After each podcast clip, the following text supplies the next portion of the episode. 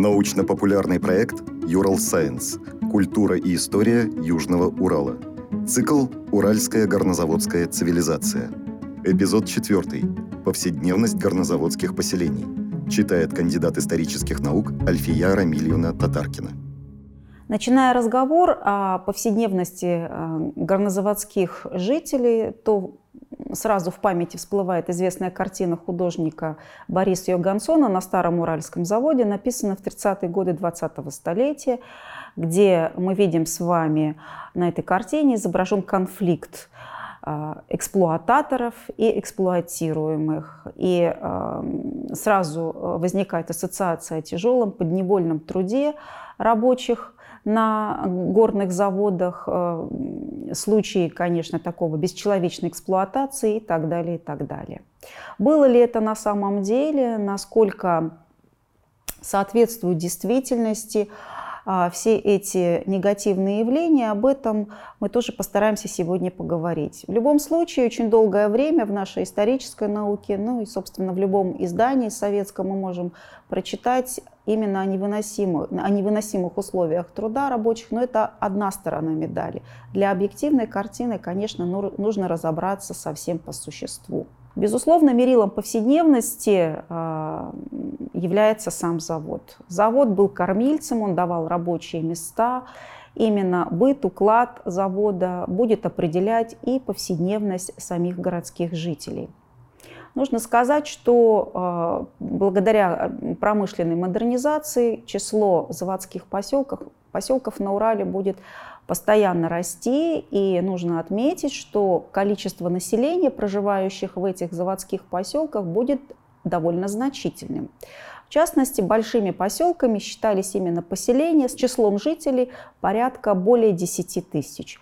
Вот к таким поселкам мы можем отнести, например, Миасский поселок, Златоустовский. В Мясе проживало в середине 19 столетия порядка 20 тысяч человек, в Златоусте 13 тысяч. Для сравнения, в Челябинске в 50-е годы 19 столетия насчитывалось 5-6 тысяч человек, хотя Челябинск считался а, уездным городом, столицей уезда. При этом ни Миас, ни Златоуст на тот момент времени не имели статуса городского поселения, хотя по уровню, качеству жизни, конечно, они превосходили уездные города. В этом заключаются парадоксы российской урбанизации, которая причисляла поселение городам по формальным признакам, а не по качественным признакам. Вследствие чего, конечно, во второй половине XIX века мы говорим с вами о таком вот слабоурбанизированном процессе нашей а, наших экономических процессов. Что касается, собственно, самой а, специфики повседневности, ну, хотелось бы отметить, что а, для середины XIX столетия начнется постепенное совмещение двух укладов. Это уклад городской, заводской уклад и уклад сельский-крестьянский. Сочетание этих укладов было обусловлено социальной структурой горнозаводских поселений, в частности, основными категориями населения были у нас работные люди, мастеровые и крестьяне. Вообще, в принципе, социальный состав жителей у нас был довольно демократичным. У нас очень мало был, были представлены привилегированные сословия. В основном это были рабочие люди. И э, наличие и крестьян, и работных людей вы, э, приведут к появлению своеобразной повседневности, которая обнаружится, в частности, например, в оформлении жилища, в культуре питания, во внешнем облике э, представителей горнозаводских поселений. Начнем с вами с жилища.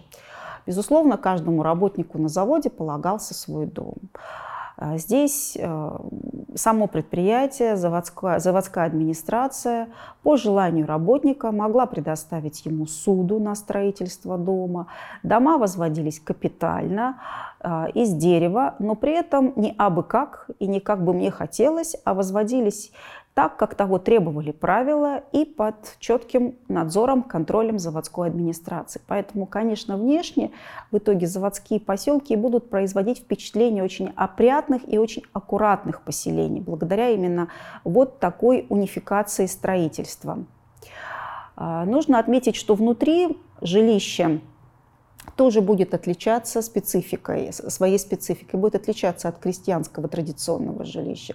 Стены в этом доме будут белиться, штукатуриться, будут декорироваться, расписываться под мрамор, а, под кирпич, под дерево, а, будут даже какие-то интересные а, флориальные мотивы в декоре мы можем увидеть на стенах, в отличие, допустим, от традиционного крестьянского жилища. Помимо лавок, которая являлась обычной мебелью для крестьян, у э, рабочих завода появятся стулья, кровати. Непременным атрибутом станут горы сундуков, э, которые будут свидетельствовать, конечно, о материальном статусе владельца этого э, жилища. И уже начиная со второй половины XIX века все наполнение жилища будет являться своего рода визитной карточкой а, статуса его владельца. Поэтому а, рабочие завода, а, конечно, будут украшать свой дом а, такими статусными элементами, как, например, металлическая посуда, а, появятся настенные часы. И вообще очень интересным обстоятельством станет появление так называемых а, витринных горниц. Изба э, рабочего завода, она состояла из нескольких комнат.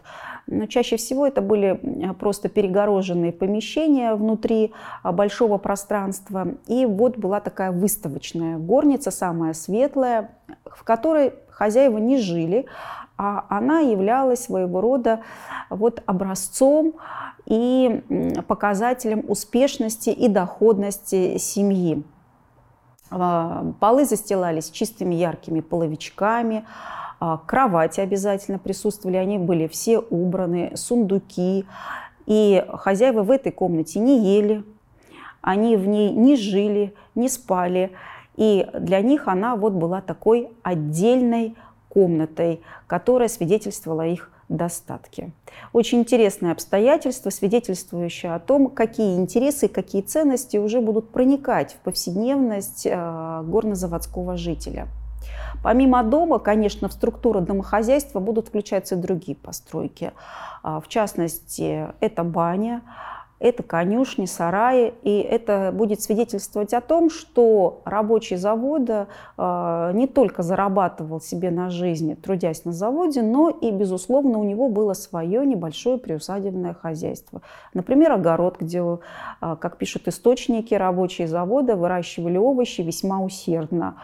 А, кроме того, они могли содержать тягловый скот, если это требовала их специальность. И заводская администрация предоставляла им а, пахотные земли, а, предоставляла им земли а, под покосы и даже давала отпуск для того, чтобы убрать сено, заготовить его на зиму. Вот это была интересная тоже социальная норма, которая затем будет закреплена даже юридически на некоторых заводах. В принципе, мы видим, что жизнь человека на заводе а, была неразрывно связана с его производственным циклом, и сами владельцы заводов были заинтересованы в том, чтобы рабочие не нуждались э, для того, чтобы рабочие были обеспечены всем необходимым. Но это было до 1861 года. Вот после отмены крепостного права, собственно, когда работные люди получили вольную и стали считаться свободными, вот здесь, собственно, и проявят себя новые капиталистические отношения, и все те земли, которые предоставлялись им бесплатно, теперь за эти пахотные угодья нужно было платить деньги. Поэтому по а, свидетельству известного уральского писателя Мамина Сибиряка, наверное, работные люди а, заводов больше потеряли после отмены крепостного права, чем приобрели. Сочетание городского и сельского уклада в повседневности обнаруживается еще и в том, как выглядели а, работные люди на заводах. мы понимаем, что, конечно, их внешний облик, наверное, будет напоминать отчасти крестьянский. Это действительно так. Но время лапотников ушло безвозвратно, и работные люди будут одеваться а, в уже а, такую достаточно модную городскую одежду. И появится даже понятие «щеголь» а, в повседневном обиходе. Бывали случаи, когда человек тратил последние деньги для того, чтобы купить себе модное платье, модный костюм. А, что опять же говорит о новых совершенно ценностях в структуре повседневности традиционного населения Урала.